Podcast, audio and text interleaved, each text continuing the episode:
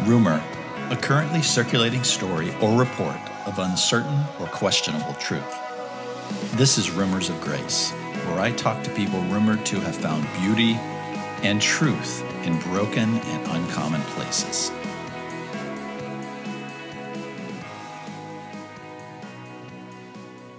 Welcome, friends, to another episode of Rumors of Grace. As always, this is Bob Hutchins coming to you from Franklin, Tennessee, just outside of Nashville. It is June the 1st. Depending on when you're listening to this, we are in the midst of a crazy, crazy 2020. And it's only half over. So hopefully, if you listen to this six months from now, it will have ended uh, better than it started. But if it doesn't, we're still going to be okay. I want to continue my conversation today with a good friend of mine and pick up on the conversation from my last episode with Kendall Duffy, a friend of Kendall Duffy's. And I want to continue this conversation because I am, as I honestly and transparently tried to say last time, I'm really trying to learn.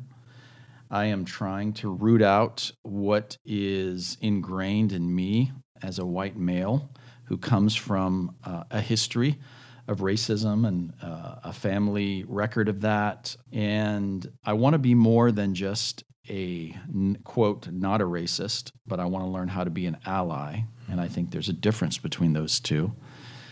And so I want to learn. Again, as I said last time, it doesn't go unnoticed that I do control this mic, and it would be real easy to make this about me, and please understand that's not my intention. What I want to do is give the platform to someone else who sees this from a very different perspective and who can help us to see things in a unique way. I think healing, I think change and understanding, if you've listened to this show, this podcast for any length of time, it's all about having conversations and trying to see things through someone else's eyes. So, with that, today I want to introduce Mr. Isiah Tatum to the podcast. Isiah, welcome to the silver table as you sit across. It's good to see your smiling face. So good to see you, Bob. Thanks for having me. Absolutely. Isiah, you have been on the podcast before. Last year, I believe, uh, we talked about your life story. And so, for those who haven't listened to it, let's just start and don't want to spend a ton of time on your bio and background, but I think it's important to give just a history of, of who you are, where you grew up, where you went to school, college, and what you're doing now, just to set the context for what we're going to talk about today. Yeah. I am from Little Rock, Arkansas. Okay. I am 30 years old. I went to school at Arkansas State University in Jonesboro, Arkansas, and then I got my master's degree in entertainment business at Full Sail University. In Orlando, right? In Orlando. Okay. And talk to me about what your growing up was. What was that like growing up in Little Rock, Arkansas? Yeah. So, I mean, Little Rock, it was, I actually lived 30 minutes outside of Little Rock. It's a little town called Wrightsville, Arkansas.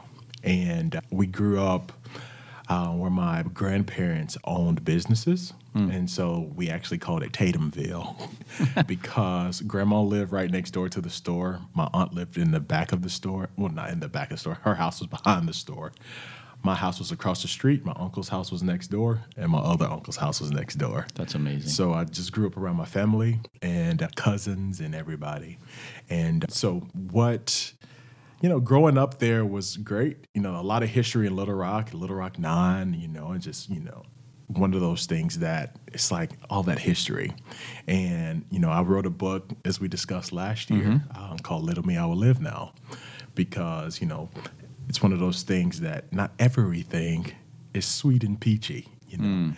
And um, I grew up where I was sexually molested. Mm.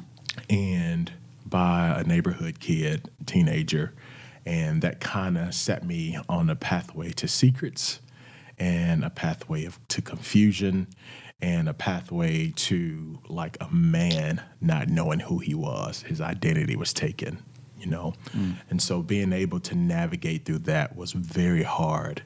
And today, you know, I still deal with some of those issues, you know. However, the healing that I was able to get because I came to the point to be like, either I'm going to be a victim or I'm going to be somebody that's a victor. Mm. And I decided in my mind to be like, no matter what happens or what life brings, it's one of those things that I'm going to be victorious in this thing. And I choose to live. And so that's why I named the book Little Me I Will Live Now because I had to go down, go back to that little boy and say, Hey, I know that you were hurt, but I'm going to live now as mm. the man. And that took healing, and it's taking healing for me to heal this little boy so I can become the grown man that God mm. created me to be. It's a beautiful. It's a beautiful. And friends, if you haven't listened to my discussion with that whole story more in detail, please go and listen to that episode. It was several episodes back, but Isiah Tatum.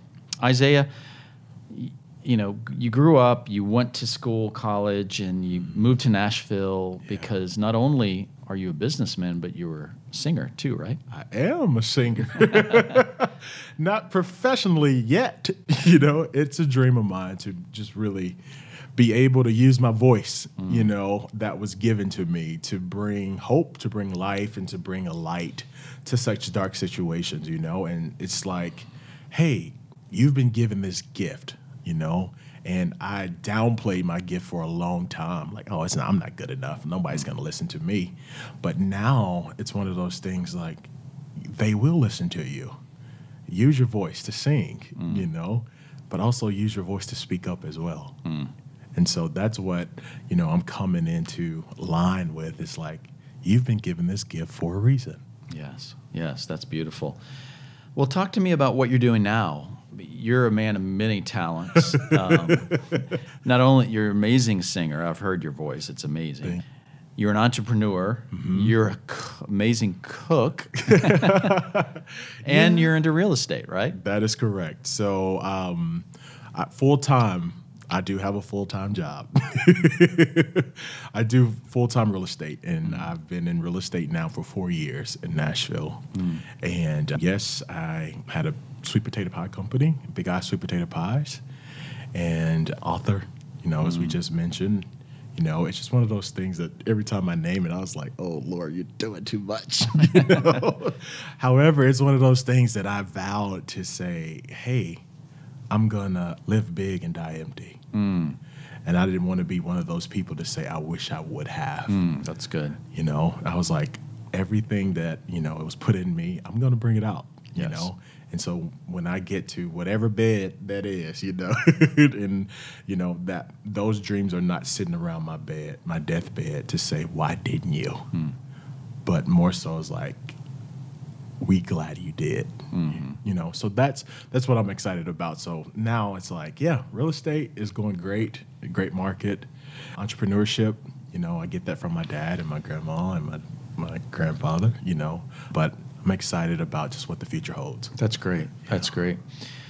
Well, I mean, we don't live far from each other. Mm. And so the reason I wanted to have you on is it's a unique perspective of somebody who's who's living who's come from that background and, and you as a, as a young white male, I'm sorry, a young black male living in a white community for the most part, correct? Yes. here in Brentwood and Nashville, Tennessee, obviously, in, in the work you do, um, you you are very much a minority. And you and I met from in the in the entertainment business. And, Right. You know, we've worked together on and off, and I've always appreciated your friendship and your honesty. You know, the last few weeks, the last few days, with what's happened with the Floyd death, with the the riots going on in cities all around us, it seems like the country is more divided than ever. Mm-hmm. And Isiah, I'm really trying to learn and trying to be as humble and as open as I can to try to understand and see things through eyes that, that I didn't experience that are very different than mine. Yeah. And so part of this this journey for all of us is really learning how to ask the right questions. Mm-hmm. And that's what I've so appreciated about some of the things that you've said, some of the things you've written on social media. And I've always known you to be somebody who you, you're about building bridges, you're about healing, you're about truth and honesty, regardless of, of race or socioeconomic. And I've so enjoyed that about you. I've learned so much. So, talk to me, if you would. Um, you you made a post on Facebook. Actually, was it yesterday? It was yesterday. And you told me that so far you've already gotten 10 different phone calls from white people saying, Can I ask you questions? Can I understand? Yeah.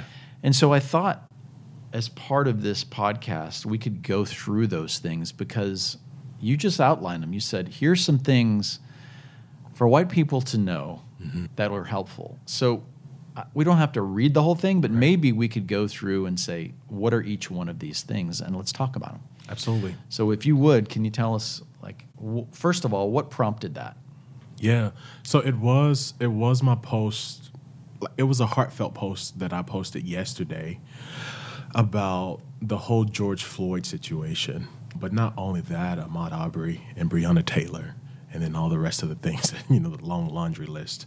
And it just came from a place as a black man to be like, hey, here are our true feelings, sometimes that we cannot articulate, but if we do articulate them, we're considered like angry and you know mad and all those things. But it was a call to my white brothers and sisters to say, "Hey, we need you all to step up and voice up right now, hmm. because that's truly where the change is going to happen, Mm. right?" And so, oftentimes, it's one of those things that we just just talk about how we feel and the hurt but we never give actionable steps on how we can be helped. Mm. You know, and it's one of those things like, yeah, you see the riots and you see the looting and all of that stuff, right? Which is bad. Mm-hmm. Okay.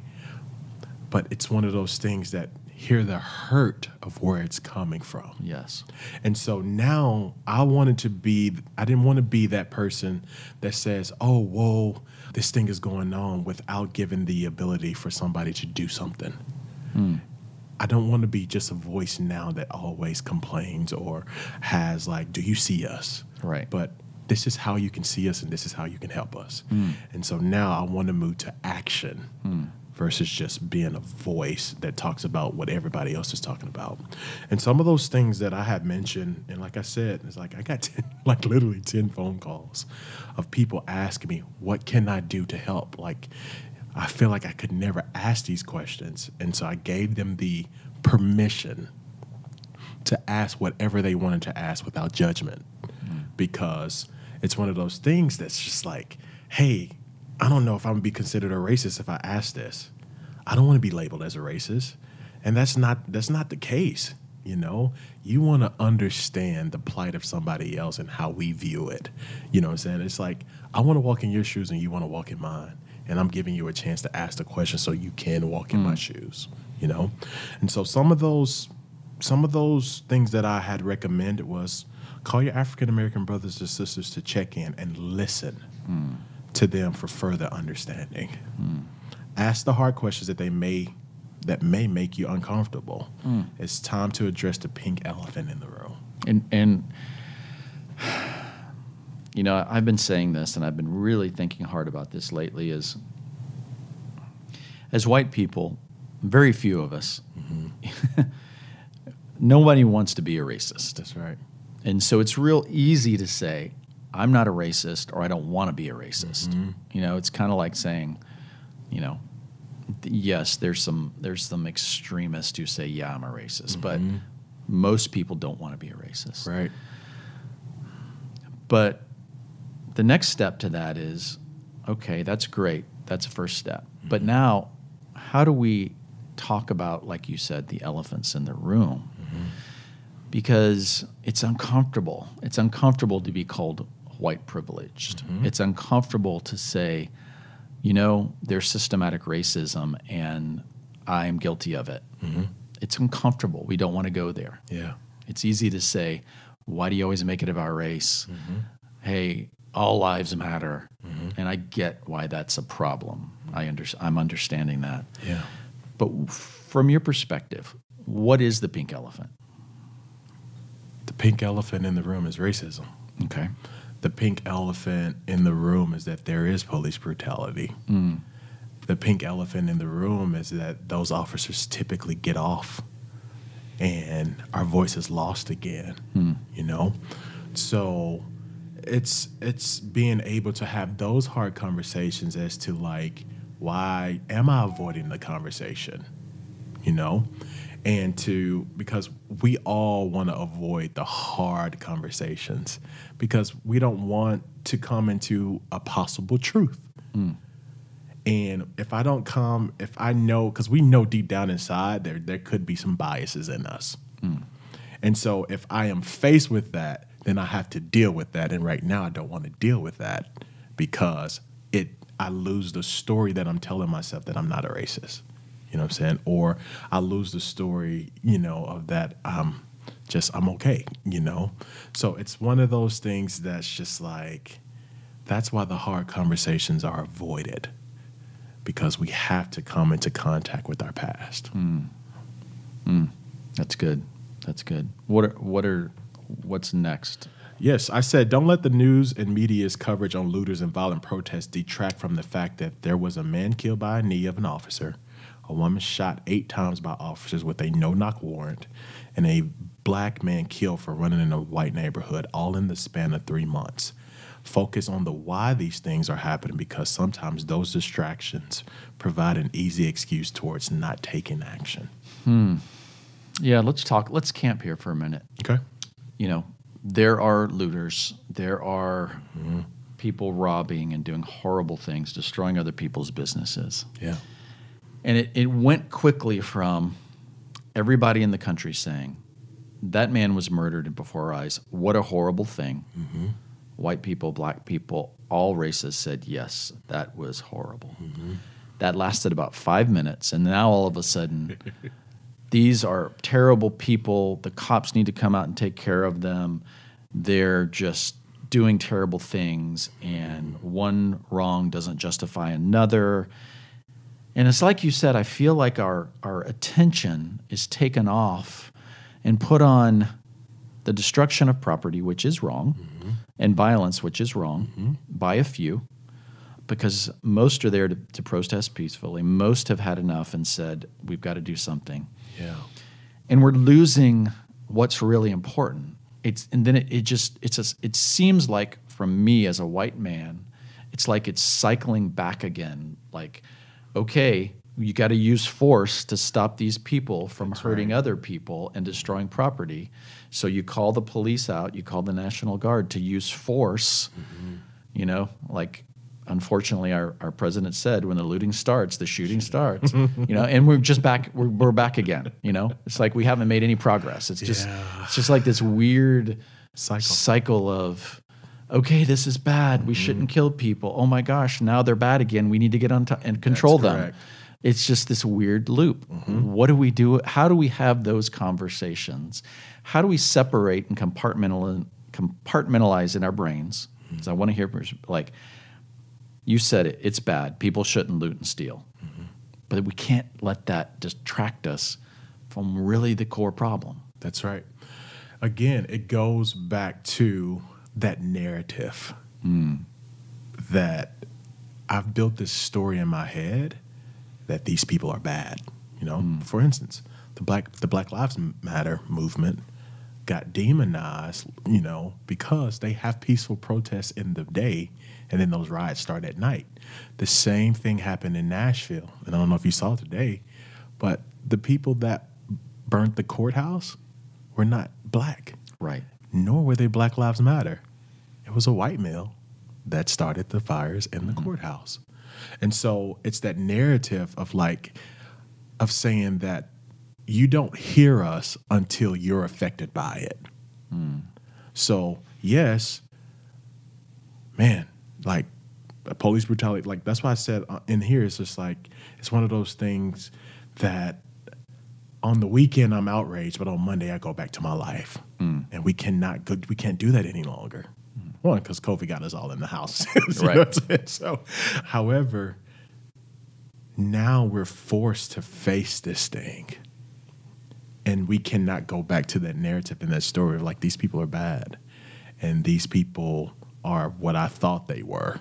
Hmm. You know, we got to face it because again, the way that black people see it is like they don't hear us because if they heard us, all those police officers would have gotten convicted and be serving time. Mm. But it's not until those business owners are affected that's when they speak up. But you were silent about somebody getting killed by a police officer. Well, they shouldn't have done this. They shouldn't have done that. They provoked this and they provoked that. But what about the ones that, you know, followed all directions? And so it's again, is we want to go back to the comfort of what I believe. Because we don't want to face that, hmm, Colin Kaepernick probably was right. Yes. Peacefully protesting Mm-hmm. police brutality. Exactly. There's a meme going around like, "Hey, we protested like this, we protested like this, and we protested like this, and it was it wasn't okay." But when we start putting things on fire, you know, which is not done, but that's anger.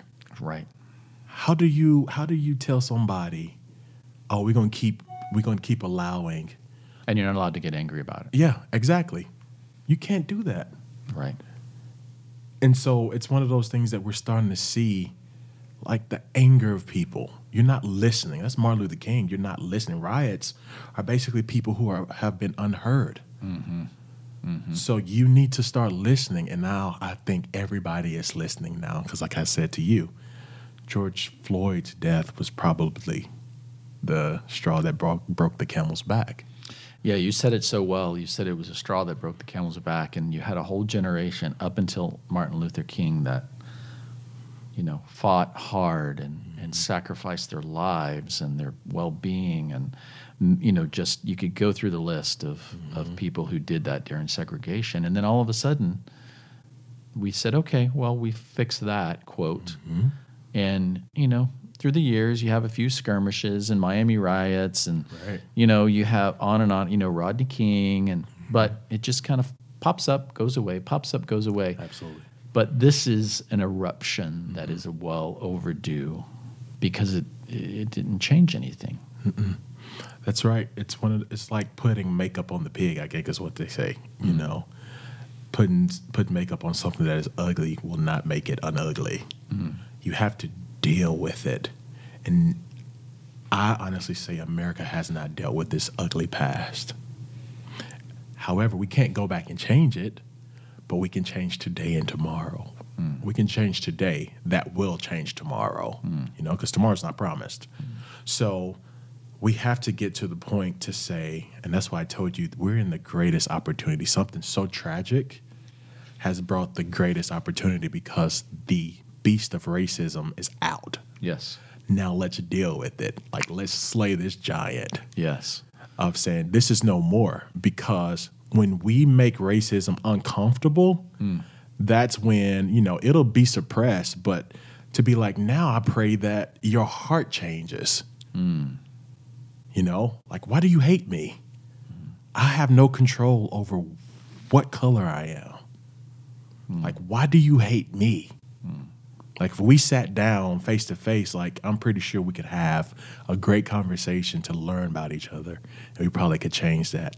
It's taught. Hmm. It's a generational curse Right. that has to be uprooted. Until it is interrupted, it will continuously go on. So that's why we have to get the next generation of kids. Yes. And that's one of the things that I was on one of these was saying that at your family reunions, at your family gatherings, call out the uncle, call out the aunt, mm-hmm. call out your parents to say, hey, that language is unacceptable or that thought process is unacceptable because they typically pass it down to their kids and the kids are saying whatever mom and dad does that's right. But until it's challenged in front of them they're like wait wait wait. Something psychologically goes on in the mind to say well why is uncle ben saying that it's wrong and mom and dad saying it's right so now they have to come up in their little minds to just say hey something mm. you know? So it's all about what's being taught. Yes. That is so so good, so practical, and so easy but so hard to do. Mm-hmm. Meaning there are opportunities to root out racism all around us. Mm-hmm. And it comes in the form many times of family and extended family. that's right And uh, it's easy to keep the peace mm-hmm. at the expense of a race of people. Yeah. Yeah, that's a that's a tough one, but it's so thank you for saying that. That's that's so important. That Yeah. that's something that can be done probably several times a month, if mm-hmm. not a week. We all have people in our lives Yeah. who may not even realize it. You know, I, I'm I am trying so hard, and I'd, lo- I'd love to get your get your input on this. Is at what point do you where can you find empathy in people who were taught wrong? Mm-hmm. You know, and not demonize and have have kindness for yourself first of all, and then kindness for those people who mm-hmm. are still struggling Yeah. through you know generational racism and, mm-hmm. and, and prejudice when it's a family member it's hard Yeah. it's hard It is hard. And that's one of the conversations that I had yesterday, you know, because someone who was born in the 60s are going to be way different than somebody born in the 2000s. yes So empathy comes from being able to understand our stories. Where do we come from? What era were you born in? You know, so if you're Generation X and I'm a millennial, like we have totally two different upbringings yes you know like i hear my mom tell stories of how they experienced racism at their school you know uh, she's generation x but the empathy where we are able to sit at the table right now together that's where empathy comes in to be able to say hey i acknowledge that i've had some biases in my past. Yes. Like i can empathize with that. Mm-hmm. It's those people who know it's wrong and won't change. Hmm. That's where the empathy doesn't come. I empathize that i pray that they change to just be able to have a conversation with somebody who looks different than them yes. you know? And so that's why i want to open up the conversation so people can get that out. Mm. To be like you know what? Hey i thought about some things in my past that have come up and i'm ashamed of them but i'm so sorry and i am changing and i want to understand so i can change that's beautiful and that's what we're doing right now. Yeah. not saying that's yet your past or whatever, but it's just like this is what needs to happen. And we be able to hug one another out of love. Mm.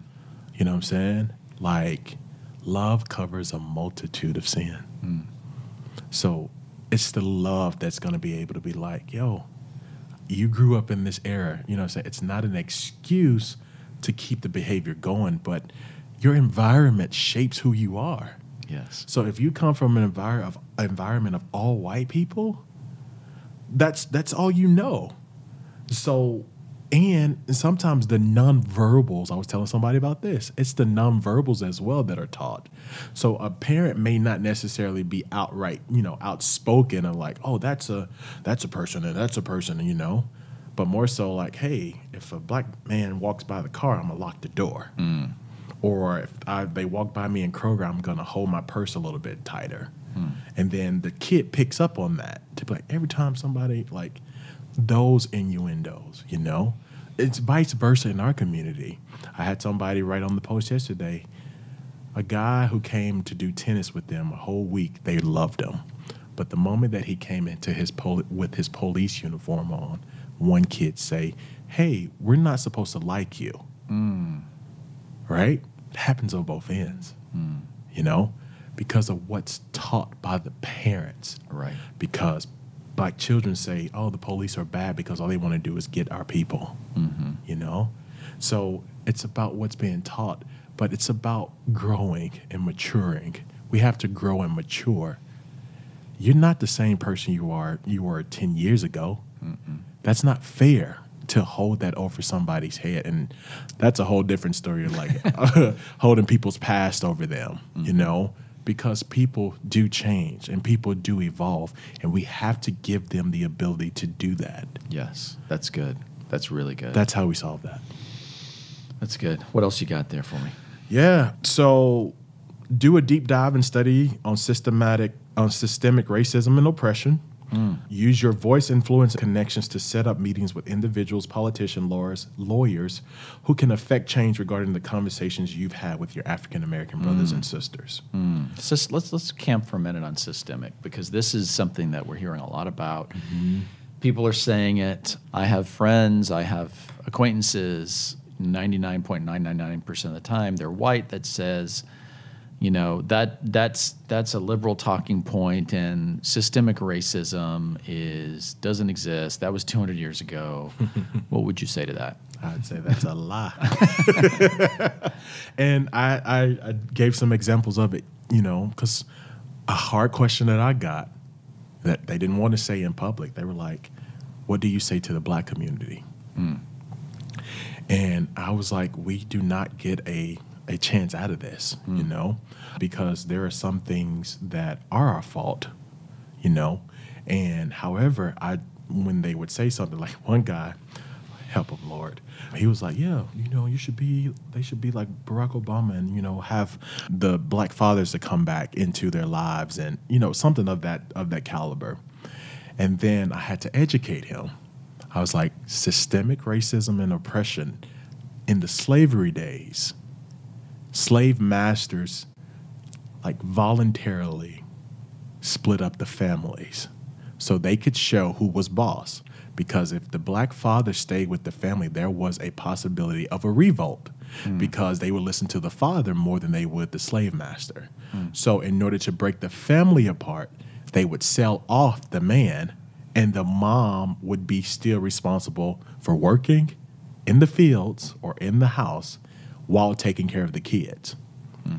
Fast forward years today, you see African American moms in a single parent home working two or three jobs, taking care of the kids. Why?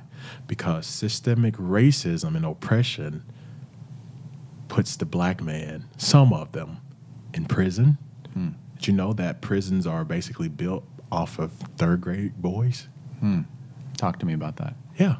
They they take all the statistics of like African American boys in the third grade to determine how many prisons and how many beds they need to they need to make for the future hmm. based on their behavior, you hmm. know, based upon the poverty line and where they come from and what they're gonna do, right?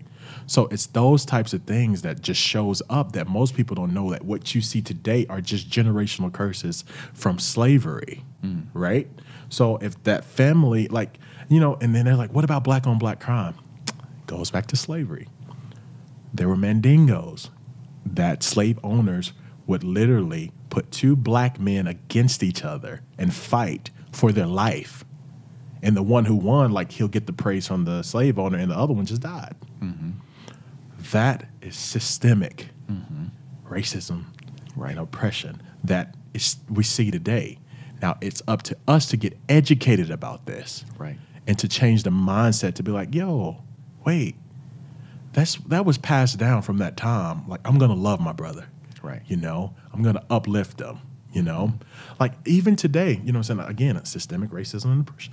June 1st, May, May, June. Yeah, there it is. May 31st and June 1st is the history or the anniversary of the bombings in Tulsa, Oklahoma, and where black businesses were thriving and they dropped bombs in that area to destroy the black progression.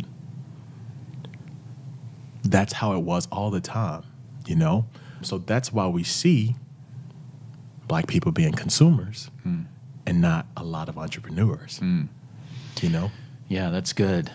Uh, you know, one of the things I've been thinking about the last few days, as I have observed what's happening in our country and the responses from various sects and, and, and places, mm-hmm. you know, this plays on our fears, this whole thing. Mm-hmm.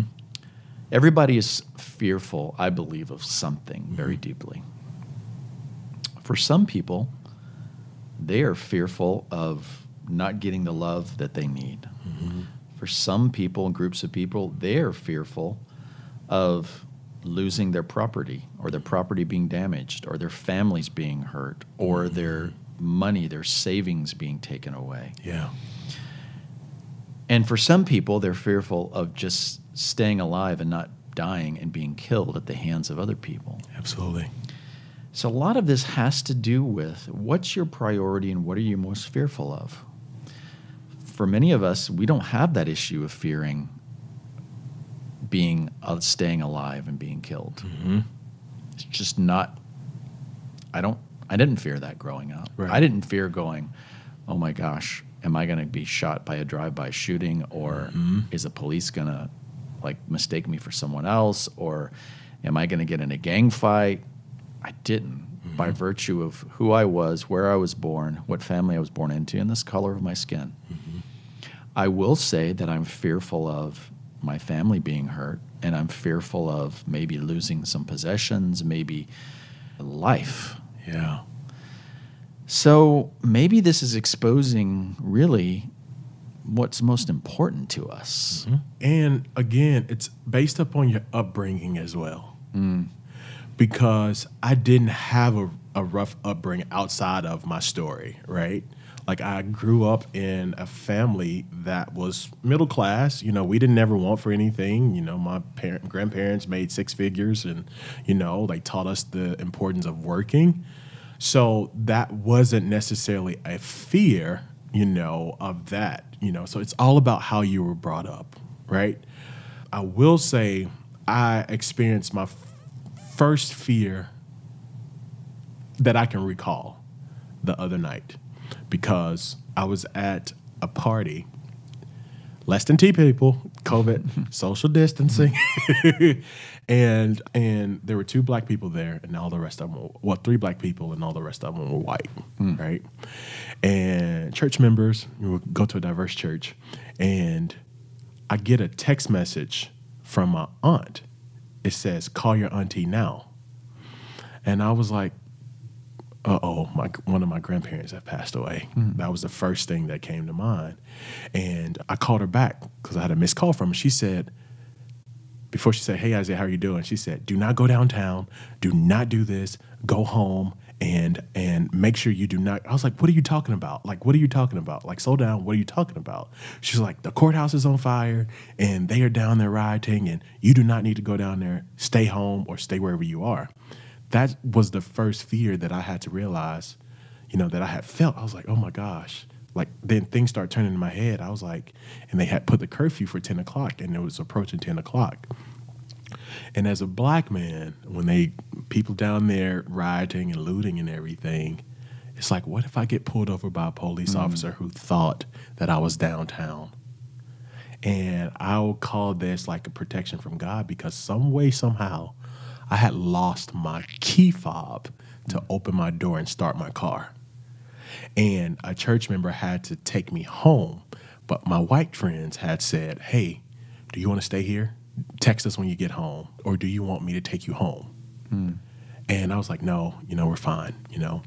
And the moment that we left, we could hear them laughing and going back to playing the card games and everything mm-hmm. like that.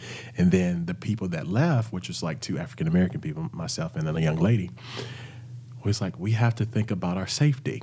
Mm. And I couldn't start my car, so she took me home, and we had to take back roads. Like we was like, hey, we probably take the back road. So we had to strategically think like, what can we do to avoid the police? Mm. You know, so it's one of those things that there are fears. Like I don't, I can't say that I grew up to be like, oh, I fear that one day I'm gonna get shot. Hmm. You know, or one of those things. But I feel like that comes from how you were brought up, hmm. what type of environment that you were brought in, brought up in, that will determine those fears, you know, and what has been implanted into you, you hmm. know.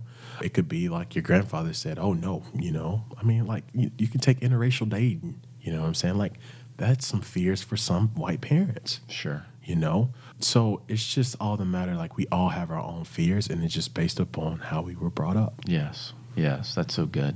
yeah What's the next one on there? i said pull your vote backing funding etc from those who won't stand up and choose to, and choose to turn a blind eye to the matters at hand instead mm. Donate to organizations that assist with legal funds for those wrongfully incarcerated or falsely accused. Demand stricter processes and background checks for those who want to be police officers, judges, district attorneys, or people who have the power to determine the fate of someone's life. If there is any inclination they can be biased, they're not fit to serve. If your pastor is silent, call them out. You can't preach love when the hearts of some of your sheep are filled with the hate due to someone's skin color. As their leader, correction is love. Racism is wrong, and congregations need to hear it from their leader.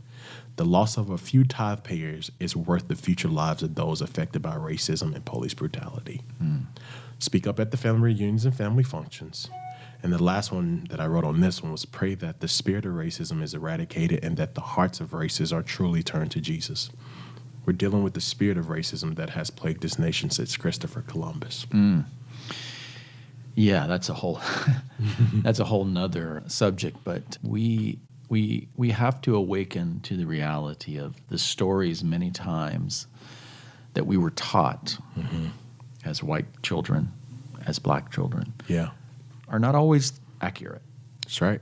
And, and when we see and, and celebrate for many years, I think we're, we're finally waking up to the fact that, you know, from the discovery of this country to the founding fathers to the Civil War, it was genocide of indigenous people. It was the bringing over of slaves. So we, we've come a long way, but we have a long way to go. Long way to go. Hasn't been that long.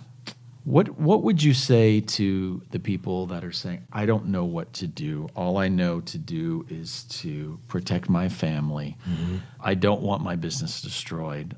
But at the same time, I do want to respect police officers. I want to teach my kids not to be racist. Mm-hmm. So many of us feel like our hands are tied, that we're we're backed into a corner and there's nothing we can do. Mm-hmm. What what would you say to that? I would say start where we're starting right now. Have a conversation. Have a conversation. Because then that will spark ideas mm. and creation of things to be able to help Mm. with those things. Like, for instance, you may have a conversation with me today and then sit your kids down and say, Hey, I had a chance to speak with Isiah today. And I want you all to know that we do not accept racism. It is mm-hmm. something that is bad. You implant that into the next generation. Yes. So sometimes what may seem like you can't do anything, sometimes it's just teaching your kids mm. That it's wrong. Just let them see it. Just let them see it and hear it from you, mm-hmm. right? Because it's the next generation after us, you know, that will either carry the mm. torch and have change or it will continue to go. Mm. So we have to plant seeds of love in these children Mm-hmm. and these next people who are coming up into office and you know next business owners and the next you know because someone said like you have insurance on your business that can be rebuilt. Someone's life cannot. Yes. you know? so good. and so that's how i feel like when you, if you feel like your hands are tied like intentionally go to somebody that doesn't look like you and say hey can we have permission to have an honest conversation where we don't hold anything back mm. and we give each other permission to be able to ask those hard questions so we can come from a place of love to understand one another because a lot of times what we've gone off of are preconceived notions of the stories that we've told ourselves and influences by you know TV and by our family members. But sometimes that story can be destroyed by having a conversation. I was like, that's not true. you know what I'm saying? Right. You know, because I embrace I embrace hard conversations. I'm learning to embrace hard Yeah. let me let me say that. Okay. I'm learning to embrace the hard conversations because these are the hard conversations that turn into action. Yeah, I'm the same way. I'm learning how to have them. They don't come natural for me. Mm-hmm. I'm learning how to, to lean into them because I've always said that vulnerability breeds vulnerability. Absolutely. Honesty breeds honesty. Yes, it does. If you want what you want, or maybe you say it this way many times what's happening in your world is simply a mirror of what's going on inside of you. And so mm-hmm. if you want to see and have change, you know, it's the old saying, be the change you want to see. Absolutely. And so with that, you know, there's a lot of anger, there's a lot of and and and rightfully so amongst the black the black males, black women, the black race in America. Mm-hmm. There's a lot of anger. There's a lot of misunderstanding on the other side. Mm-hmm. What do you think needs to be done? You touched on it. You talked about better background checks, mm-hmm. voting. What would you say to that person that says, Isiah, I hear you, I'm with you in heart, but I just can't vote certain political things because I don't believe in them? But at the same time, my political party s- tends to be full of white racist people. Mm-hmm. I'm stuck. I don't have a choice really anymore. What would you say to that that person? Those are hard questions. Those are difficult when you get into the politics side. Mm-hmm. Because do you put people above the economy and and good capitalism and all the things that you and I participate and benefit from in this country? Yeah. you're a successful businessman. Mm-hmm. And yet, you know, there are those who would say, well, if you go down too far down this road, you're going to destroy all of that. Mm-hmm. And then, of course, if you go too far the other way, then you're going to get us right back to where we were. Mm-hmm. How, how do you have those conversations and how do you parse through so much of that? That is a hard one. Point blank in the period, which challenges our beliefs. Mm. It's the ability to let go what I've known for years to be able to be like based upon the information that I've gathered over the last three months. It's like what change is going to happen, and who's going to be the person that brings that change, right? So that's where it, it comes. It has to come to a place of consciousness. Mm, that's good. and a place of like I, uh, we can be we can be selfish you know in those matters of like okay i'm voting for this person because this is what i believe in. This is and they they line up with my ideals you know? And that's fine. You know what i'm saying? Like there's no perfect candidate and there's no perfect person you know but what i say is i say please take into all the factors of what you see right now and do you feel like it's going to change with that person hmm. so it's it's just a hard conversation, you know. And it's like, what is that person doing right now to be able to be that voice for everybody? Yeah, we need better leadership. We need those that stand up. Yeah, it's an understatement, right? we need people that stand up and say, "I see you. We must come together. We must fix this. We we have been wrong, and let's do better." Absolutely. I mean, we need leaders that will say that. I was so encouraged to see the last few days, you know, police chiefs stand up and come out and take their hats off and Yep. say, And kneel too. and kneel, I'm with you.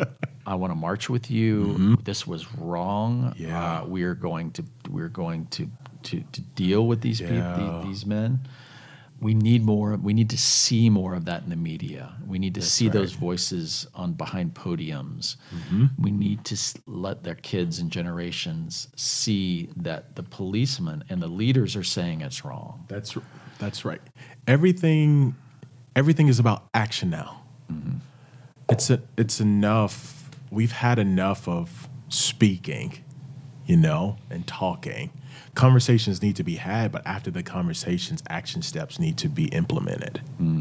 You know, like like that's what I put in there. I was like, hey, you having this conversation with me? Um, I'm just using it as an example. And if you have a connection to some a lawmaker to be like, hey, I just had this deep conversation and it bothered me. I want to know what you're going to do about this and what are your thoughts about all of this to start that conversation in your community. Hmm. And you can kind of see where the heart of the matter is because you can affect change.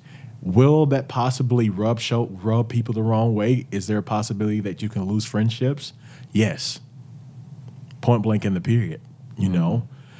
But there has to be a love for human life. Yes. And what we've been doing has we have been just brushing it to the side. And it's just going to keep repeating. It's going to keep repeating and repeating until change happens. So yes, we need stricter processes, you know? We need people like you said the police officers speaking out against it because if not, they're going to be all boxed into one one area. All police are bad. That's not the case, you know? It's when we see them in their action of kneeling, in their action of walking with the Black Lives Matter movement. It's it's it's when we see it. That's when true change is going to happen because when you're silent, Yes. it's like, oh, I agree with what happened and I'm not going to speak up about it, hmm. you know? So silence is really loud. yes, it is. That's why action is so needed right now. That's why I said we're in the greatest opportunity now. It's like, it could be, you know, hey, I want to get a group of parents together in our neighborhood and talk about this, hmm. That's good. you know, and to have that hard conversation. Like, what do we teach our kids? You know, is there like, hey, can we invite one of, you know, their classmates, if they have an African American classmate, to be able to invite them over to the house after COVID, you know? Yeah. to be to understand and just to give that interaction because if you really look at babies they don't see color No, they, they will go hug anybody and everybody and hold their hand that's what we need we need to go back to childlike Yes. You know? And that's the type of love that we need to resemble. So i'm willing to come behind my white brother hmm. and to be like hey i'm here for you. Hmm. And i've had my white brothers come up behind me and say hey i'm here for you. I don't know what to do and i look to you for that guidance but do know i'm here for you. And i could hear sometimes the nervousness because sometimes that is like going against the grain. Yeah. you know? But it's needed. Yeah. What was the hardest question and conversation you had yesterday of those 10 people? What was the most awkward conversation? one i would say one that did stuck out was like a fellow realtor and she identified that she had some you know biases in her hmm. you know and i feel like i was able to say i'm glad you were able to identify that and she's like i want to change and you know i want to be empathetic and all those things. I was just like that's the, that's the way to do it you know? I didn't judge her. I didn't scold her. Like you racist lady you know Right. that's not what this calls for. This calls for us to be able to love to know like hey we've all done wrong. Hmm. And we have the ability right now to change. Hmm. What i don't have respect for is people who know wrong and still continually do it. Yes. you know? And so i feel like that was like the that was a great call yesterday and we still have some more talking to do you mm. know? And the calls are still coming in which is awesome mm. you know? Because it makes me believe that people finally see. Yes. Yes. And unfortunately, it takes difficulty and pain and death for people to mm-hmm. see. Mm. yeah If people want to learn and read your post and get in touch with you, tell them where they can find all your your book and all that good stuff. yeah so my book is on amazon.com barnesandnoble.com The title of it again? Little Me, I Will Live Now. Um, and then you can follow me on social media platforms at Isiah D. Tatum. That's I S I A H D. Tatum. And um, you can follow me there. Yeah, great. And you have an Instagram? Everything Instagram, Twitter, all those things. They're they're they're coming back up. I got off of social media for a while. I did. I remember you went Yeah, silent for a I while. I went silent for a while, and I actually deleted my Instagram. and I never had Twitter. Why did you do that? because it was just so much distraction you know what i'm mm. saying and we have to be really aware of what we feed ourselves mm. and facebook has the ability to you know cause division and with the articles that are posted you don't know what's truth and what's a lie now you know and people are bickering about political parties and those things just started to affect me you know, to be like, hey, if I want to go on Facebook today, I want to see what argument I can get in today. Like that, it got to there. And I was like, that's not a good place to be. You know what I'm mm-hmm. saying? To be like, who can I correct today? Mm. And that's not a great heart, you know what I'm saying? Of like, all this negativity is affecting me. Mm. It's like, where, why do I feel negative? What have you been reading? What have you been feeding your soul? What has been going through your eyes? What have been going through your ears? And so I was just like, I just needed a break. And it's been peaceful. Good for you. Good for you. But you're back. I am back somewhat. I am back because I could not let this opportunity go by without letting my voice be heard. That's good. You That is know? Mm-hmm. so good, and we need to hear it. I just, I just thank you for taking the time to to talk to me, to hear me. Mm-hmm. Absolutely. But most of all, this was about I want to hear you Mm-hmm. because I need to keep learning and growing and and rooting out. Like you said, you got to root it out. Yeah.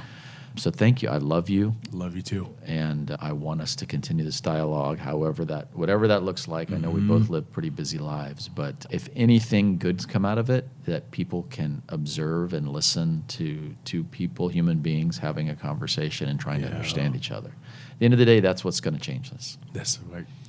All right, Isiah. We'll talk to you soon, brother. All right. Thank you so much. Bye bye.